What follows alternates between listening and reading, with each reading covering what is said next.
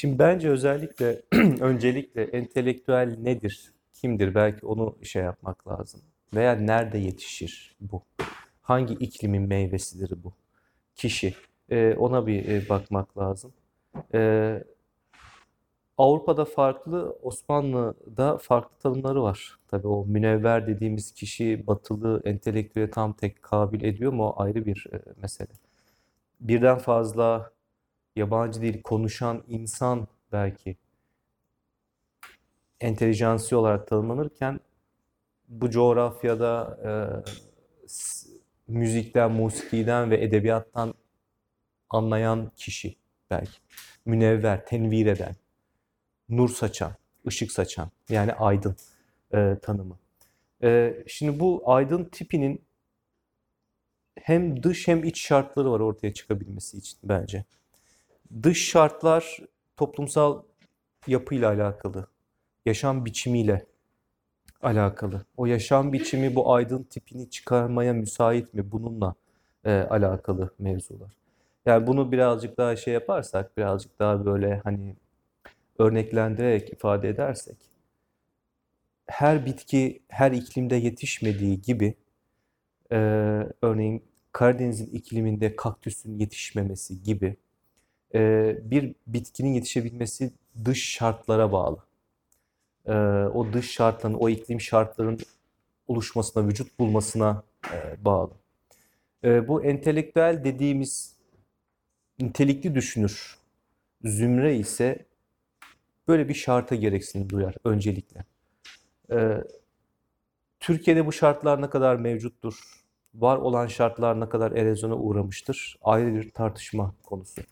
Bir de bu kişi, bu kavramın kendi içinde bir takım gerekli şartları söz konusu. Bu kişinin hamuruyla alakalı bir şeydir.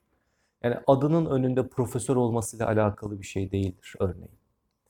İlla ki üniversite bitirmiş olmakla ya da üniversite okumuş olmakla ya da çok kitap okumuş olmakla alakalı bir şey değildir. Sanırım kişinin kendi işletim sistemiyle bir anlamıyla yine örneklendirecek olursak alakalı bir şey. Kişinin hamuru bu işe, bu samimi düşünceye ne kadar müsait? Bu hamur ile ne kadar özgün fikirler ortaya çıkarabiliyor? Kendine has, kendini de inşa eden bu süreç içerisinde ne kadar fikirler ortaya çıkarabiliyor?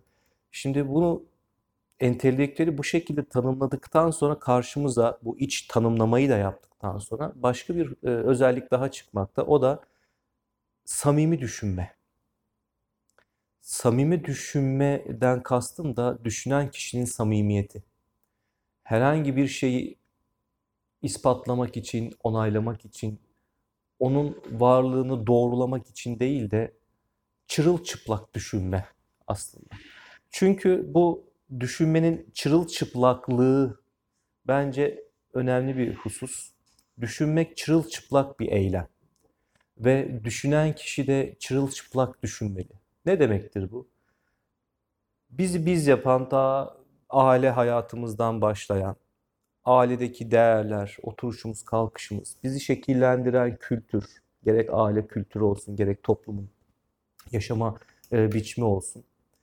Hep bir şeyler ekler bize, bir aksesuar ekler bize, üstümüze, başımıza. Düşünme süreci o yalınlığı yakalayabilmek için belki bu aksesuarların belli bir süreliğine kapı dışarısında bırakılmayı gerektiriyor. Ya belli bir süre diyorum, bazıları eğer o aksesuarların gereksizliğine inanıyorsa çöpe de atabilir. Bu kişinin içindeki devrimsel bir süreçtir ama çalkantılı bir süreçtir. Toplumun ona yüklediği dini değerleri çöpe atabilir. Ya da atmaya korkabilir. Şu an için dursun der. Bir bakalım der. Ama düşünme süreci içerisinde en azından bunlar hala varlığını sürdürüyorlarsa belli bir süre duvarların ötesinde taşınmalı ve belli bir süre o düşünme zeminin ötesinde yer almalı. Birazcık orada durmalı. Gerekirse tekrar içeri alırız. Dolayısıyla bu yalıtılmışlıkla, bu çırılçıplak hal ile düşünebilenler ve samimiyetle düşünebilenler, uygun şartları da haiz ise, dış şartları da bulunduruyorlarsa önleri açıktır diyebiliriz. Burada tabii para önemli bir mevzu. Yaşamak için hayatın kendisiyle çok mücadele etmeme önemli bir mevzu. Ya da sağlık koşulları. Param vardır ama sağlık koşulların iyi değildir ama çok iyi bir işletim sistemin vardır. Yine bir sürü engel çıkar karşına.